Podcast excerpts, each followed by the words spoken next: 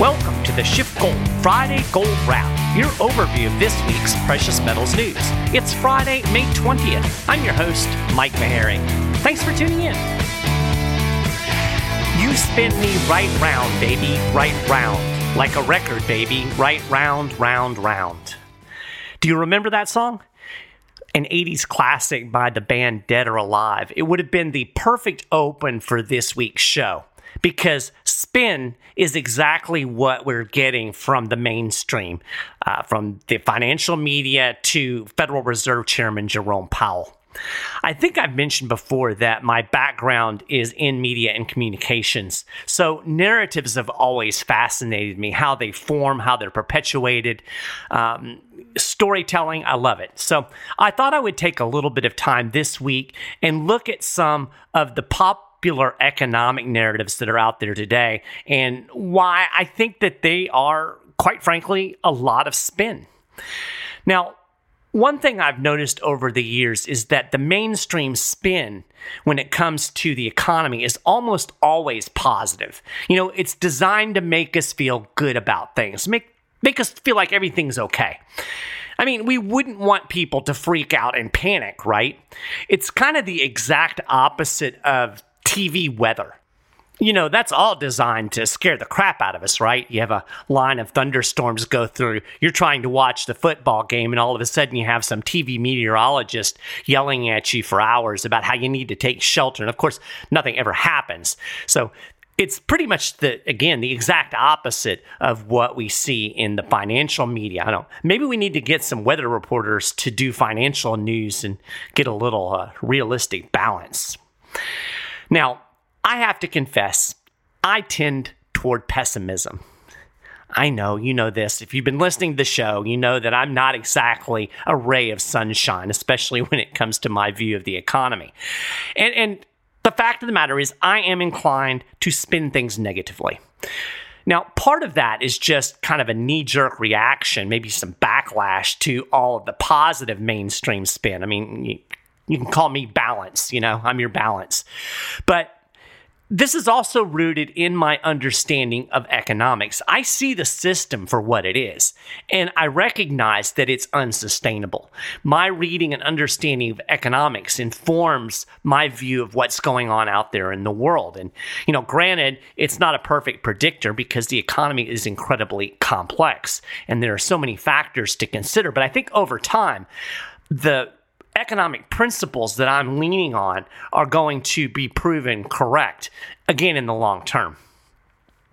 So, when you look at a lot of the positive spin you get out there in the mainstream, I think it's important to realize that it's almost always wrong, right? Just look at the various inflation narratives that we've had. First, we were told that creating trillions of dollars out of thin air wouldn't cause inflation. And then when we started to see a little bit of inflation, well, that inflation was transitory. And then when it became clear that it wasn't transitory, well, they just started making excuses. It's supply chain problems, or it's greedy corporations, or it's Putin, or it's a roving band of unicorns. I don't know. All kinds of excuses. So now we're being told that the Fed can successfully fight this not so transitory inflation. No problem, because the economy is strong. That's the big narrative, the big spin that we get today. Well, sorry, I'm not buying what they're selling. You know, these people did the exact same thing in 2006 and 2007. They said there was no problem in the mortgage market. And then when it became clear that there was a little bit of a problem in the mortgage market, they said, well, don't, don't worry about it. This is confined to subprime. And then the next thing you know, the entire financial system collapsed. So I want to talk a little bit about spin. I want to focus in on two things that were in the news this week and kind of look at it through the lens of this mainstream spin. And I'm going to give it my own spin, and then you can decide which spin you prefer to believe. So let's start with retail sales. That was a big data point that was released last week. Uh, it came in better than expected. Here are the numbers retail sales rose by 0.9% in April. So that's a really hefty increase in retail sales. And the March number was revised upward. It was originally 0.5%. Uh, they revised that up all the way to 1.4%. And if you look at retail sales on an annual basis, they are up 8.2% year on year. So, bottom line, retail sales pretty freaking hot. So, here's how Reuters spun this data in their article. It said that strong retail sales provided a powerful boost to the economy at the start of the second quarter. Quote, the broad rise in retail sales reported by the Commerce Department on Tuesday suggested demand was holding strong despite headwinds from high inflation, souring consumer sentiment, and rising interest rates. Now, let me let's think about this a second. This this big retail sales number, what I say, 0.9%. Yeah, 0.9%. That provided a great boost to the economy to begin the second quarter. But March, which was in the first quarter, that number was 1.4%, bigger even. And yet we still got negative GDP growth in Q1. So I don't know about this big boost that retail sales are supposedly giving the economy.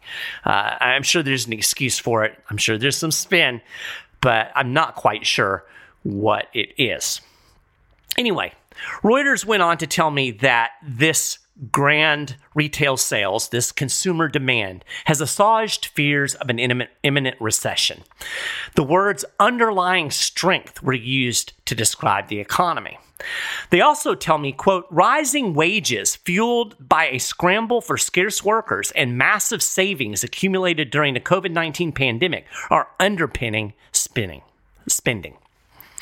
So, to sum it all up, American consumers are spending a bunch of money, and that means the economy is strong because basically, I mean, they wouldn't be spending like this if it wasn't, right?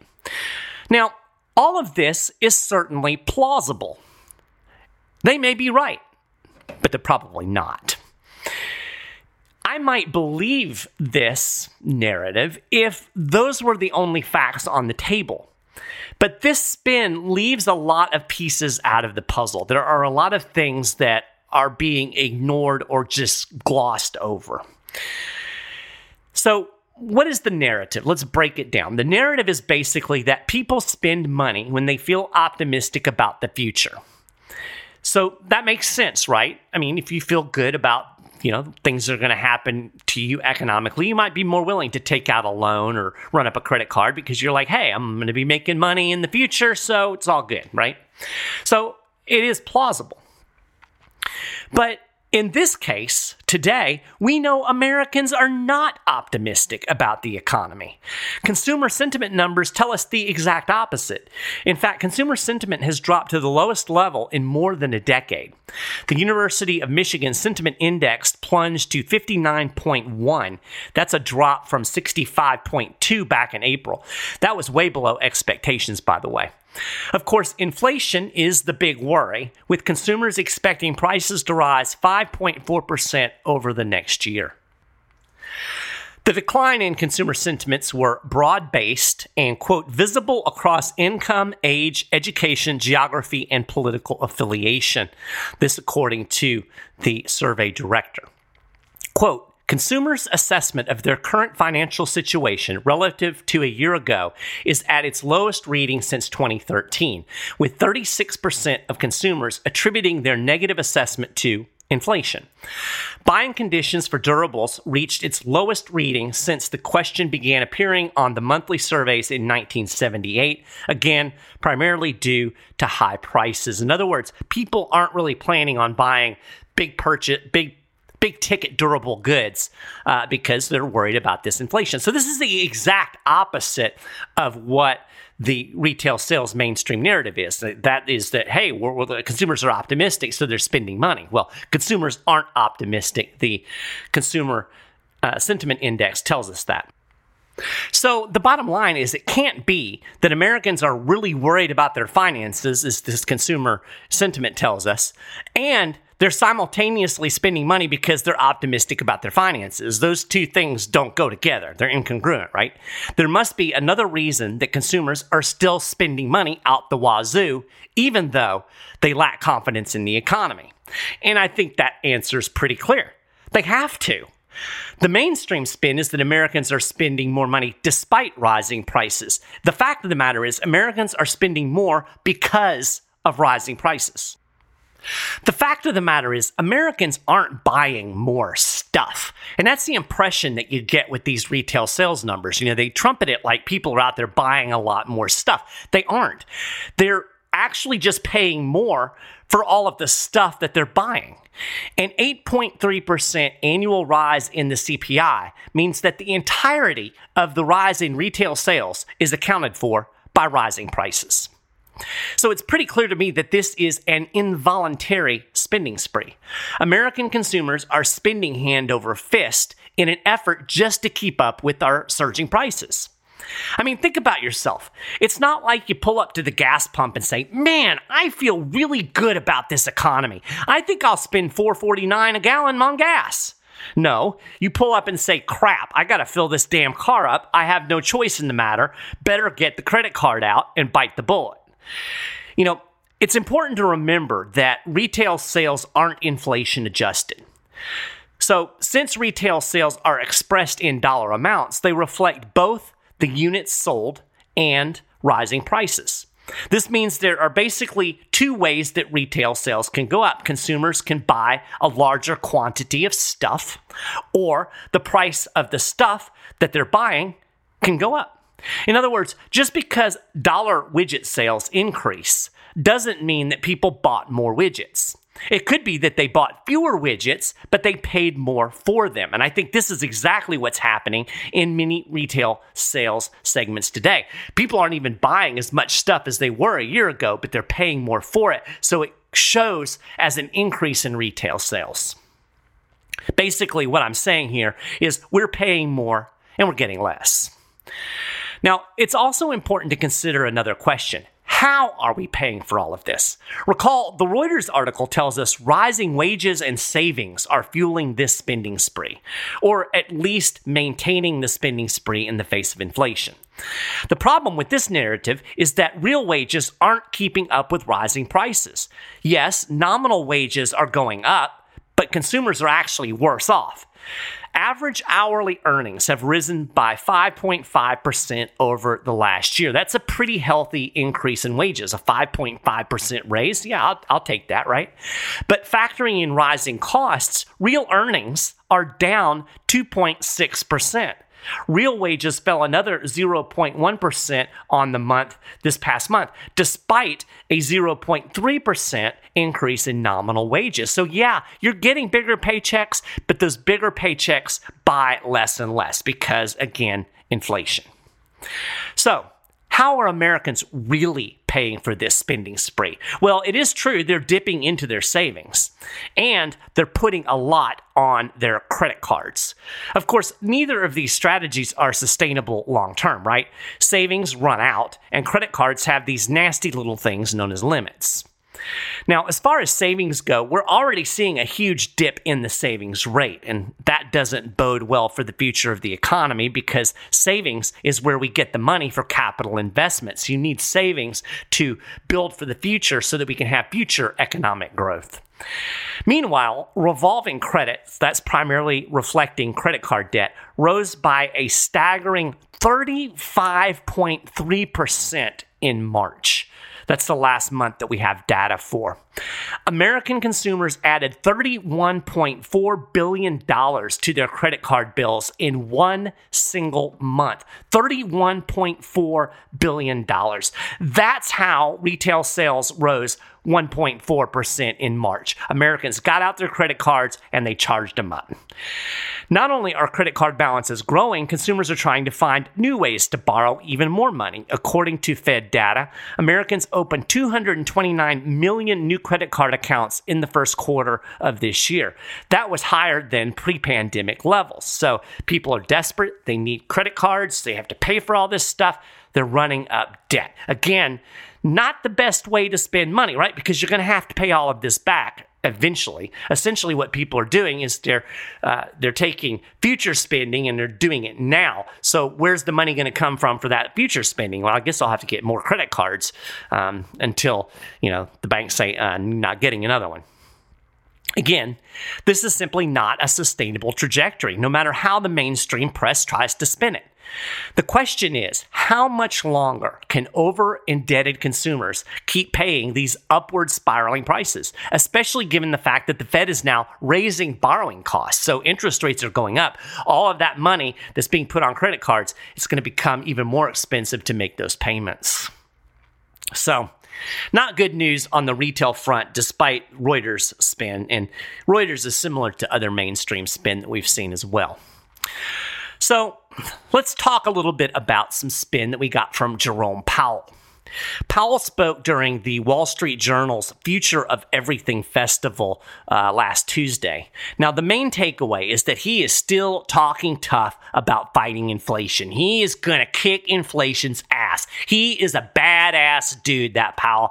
And he's in the ring and he's swinging and they're going for broke. And, uh, you know, I've talked about this ad nauseum, why I think he's full of crap, but it's still interesting to look at what he's saying, right? So basically, this is what Peter Schiff calls open mouth operations. Basically, Powell is hoping that if he talks enough about being tough on inflation, inflation will just go away and he won't actually have to do the whole inflation fight thing. You know, it's like the guy who chirps and chirps and chirps. I play hockey, so you know you get these guys that want to yap and yap, but they don't really want to drop the gloves. That's Jerome Powell. He doesn't want to drop the gloves. He's hoping he can intimidate inflation away if he just talks enough. Now, the first thing that I found interesting uh, is that Powell claimed the Fed wouldn't hesitate to go past a neutral interest rate if necessary. So they'll jack up rates to that neutral rate, and then if they have to, they're going to go even further. The funny thing is, Powell can't tell us what the neutral rate actually is. I mean, he even admitted this. He said, We don't know with any confidence where neutral is. So I guess it's like the Supreme Court and porn. Remember the obscenity ruling back in the day? The court said obscenity is not protected speech, but they couldn't really define what obscenity is. They just said, you'll know it when you see it. So I guess we'll know what the neutral rate is when we see it. Of course, I don't think we'll ever get there, but that's another whole nother matter. So here's a question for you. If the head of the central bank can't even tell you what this target is, how do you have any faith in the ability for them to hit the target? I mean, they don't know what it is. It's like being blindfolded, right? So, regardless, Powell's basic messaging here is that the Fed is on the job. It's going to do whatever it takes to get inflation back down to 2%. I mean, like I said, this is serious, folks, but don't worry.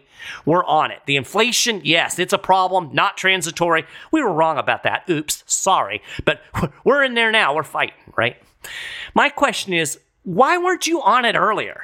I mean, if you're really on it now, why aren't you pushing rates to that neutral level now?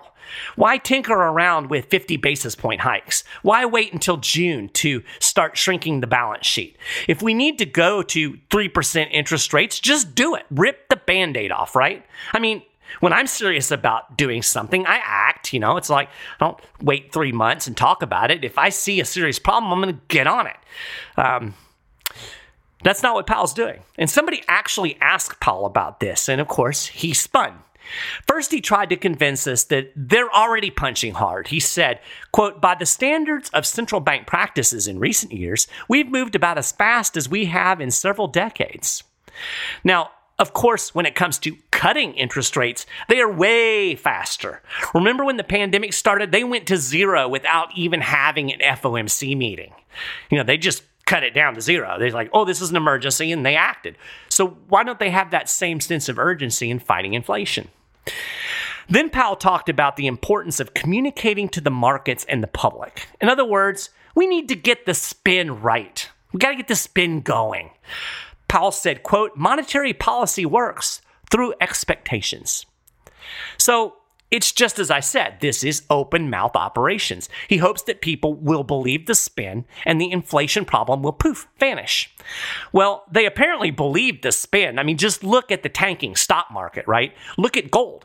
The mainstream still believes the Fed is going to raise interest rates high enough to kill inflation, so they're selling gold. They're also selling their stocks. Actually, when you really look at it, gold is holding up pretty well uh, if you take into consideration the strength of the dollar and, and the narrative that is still widely bought out there in the mainstream.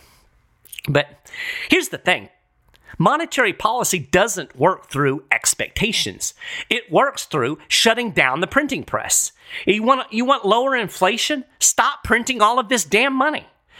That is by definition inflation. When you're printing money, when you're creating money, that is inflation. Rising prices are a symptom of inflation. If you don't stop printing the money, the symptoms aren't going away, no matter how much you talk, Jerome. And that's the thing. They're not ending the money creation. They're not really tightening monetary policy to any real extent. And you know, Powell, Powell actually claimed that they are, though. He said, quote, financial conditions overall have tightened significantly.